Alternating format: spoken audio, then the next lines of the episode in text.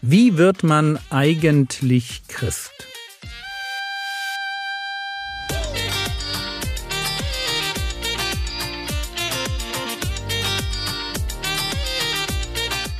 Theologie, die dich im Glauben wachsen lässt, nachfolge praktisch dein geistlicher Impuls für den Tag.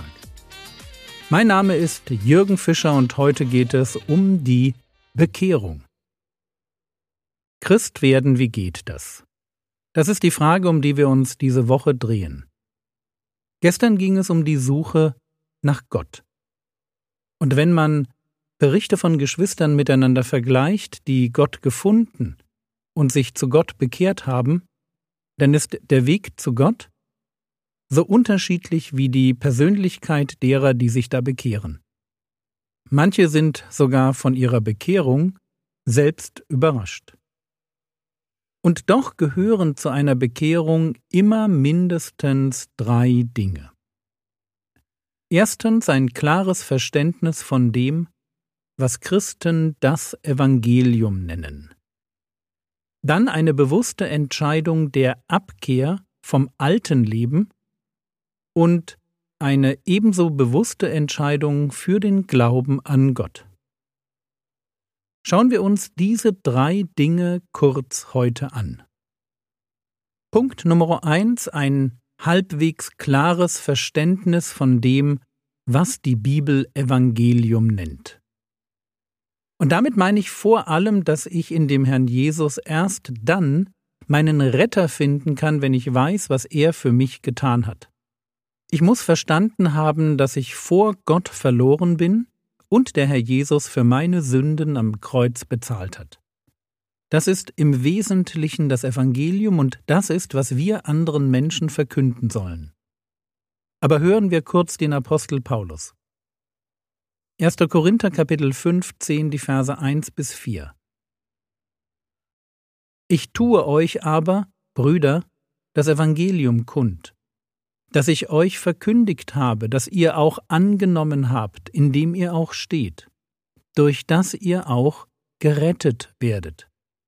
Denn ich habe euch vor allem überliefert, was ich auch empfangen habe, dass Christus für unsere Sünden gestorben ist nach den Schriften, und dass er begraben wurde und dass er auferweckt worden ist am dritten Tag nach den Schriften.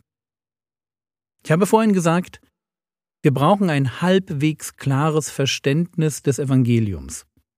Und ich hatte das bewusst so formuliert, weil ich das Evangelium selbst und was es mit mir macht, ein Leben lang immer tiefer verstehen werde.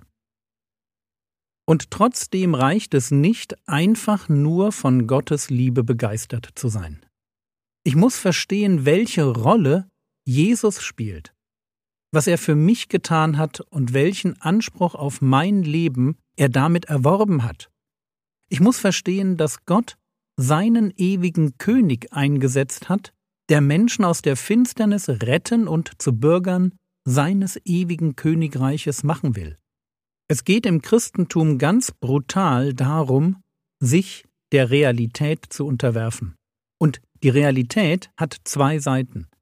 Seite 1 Menschen müssen gerettet werden, können sich also selbst nicht von der Schuld, die auf ihnen liegt, befreien. Seite 2 Der Retter ist Gott selbst. Ein Gott, der Mensch wurde, um für die Schuld in meinem Leben mit seinem Leben zu bezahlen. Das ist die Realität. Ich bin verloren und Gott will mich retten. Und bevor ich mich bekehren kann, muss ich diese Gedanken halbwegs verstanden haben. Kommen wir zu Punkt Nummer zwei. Eine Bekehrung ist immer eine Abkehr vom alten Leben. Ich nehme Abschied von der Idee, mein eigener Herr zu sein und folge 100 Prozent Jesus nach.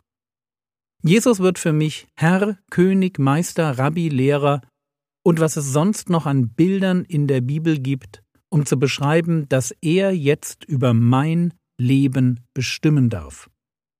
Im Bild gesprochen nehme ich mein altes Leben, und dazu gehört mein Besitz, dazu gehören meine Ziele und Ideen von dem, was ich noch erreichen oder gerne haben möchte.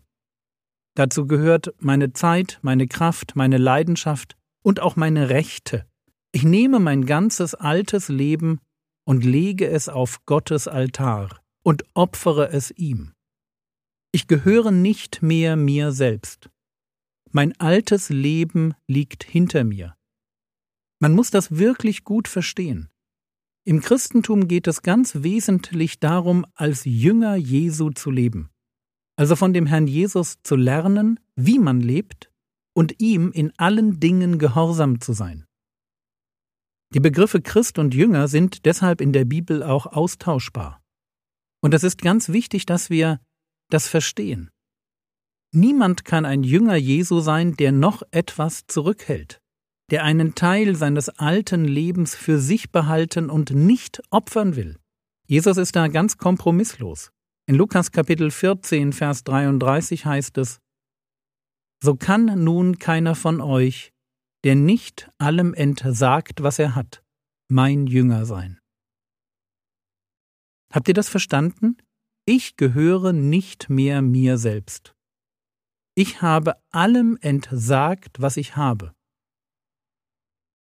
Ich muss mich entscheiden, was ich will. Will ich Jesus folgen, Rettung finden, Reich Gottes erleben? Dann muss ich alles, was ich habe, investieren. Oder im Bild gesprochen, Matthäus 13, die Verse 45 und 46. Wiederum gleicht das Reich der Himmel einem Kaufmann, der schöne Perlen suchte. Als er aber eine sehr kostbare Perle gefunden hatte, ging er hin und verkaufte alles, was er hatte, und kaufte sie. Das war Punkt Nummer zwei, Abkehr vom alten Leben. Ein dritter Punkt, Glaube an Gott. An die Stelle des Ich tritt Gott. Mit der Bekehrung vertraue ich nicht mehr auf mich, sondern auf Gott. Ich beuge mich unter Gottes Urteil, ich bekenne ihm meine Verlorenheit, ich bitte den Herrn Jesus darum, mich zu retten, mir die Chance zu geben, an seiner Seite ein ganz neues Leben zu führen, und ich fange an, Gott zu vertrauen.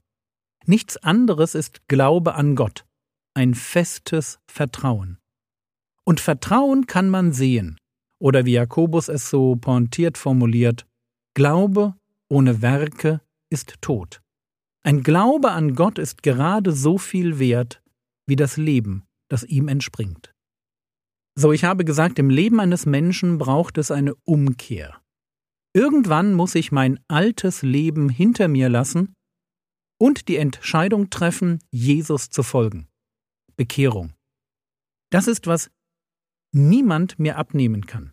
Diese Entscheidung, ob ich Jesus folgen und Gott vertrauen will, und zwar mit meinem ganzen Herzen, diese Entscheidung muss ich ganz alleine treffen. Es gibt für diesen Moment auch keine richtigen Worte, weil es gar nicht um Worte geht, sondern um einen Paradigmenwechsel in meinem Herzen.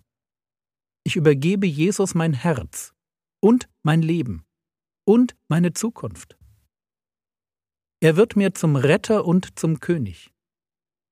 Wie das dann geschieht, ob ich alleine bin, mir jemanden hole, mit dem ich bete, ob das Ganze im Rahmen eines Gottesdienstes stattfindet oder wie in meinem Fall, alleine auf den Knien in meiner Studentenbude. All das spielt keine Rolle. Nicht das Wie ist entscheidend, sondern das Ob. Bekehrung ist eine Frage der Loyalität. Wem gehört mein Leben? Ganz praktisch. Wem gehört mein Leben in dem Moment nach meiner Bekehrung? Und die einzig richtige Antwort muss lauten, es gehört Jesus. Ich bin sein Eigentum. Und von nun an will ich mein Leben für ihn leben, nach seinen Regeln, unter seiner Herrschaft. Das ist der Moment der Bekehrung. Das ist dann aber auch der Moment, an dem ich ein neues Herz bekomme, der Heilige Geist bei mir einzieht ich von neuem geboren werde, ewiges Leben erhalte, gerecht gesprochen werde und als Kind Gottes Frieden mit Gott, Erlösung, Vergebung und Versöhnung erfahre. Gottes rundum sorglos Paket für alle die, die sich von Herzen zu seinem Sohn Jesus Christus bekehren.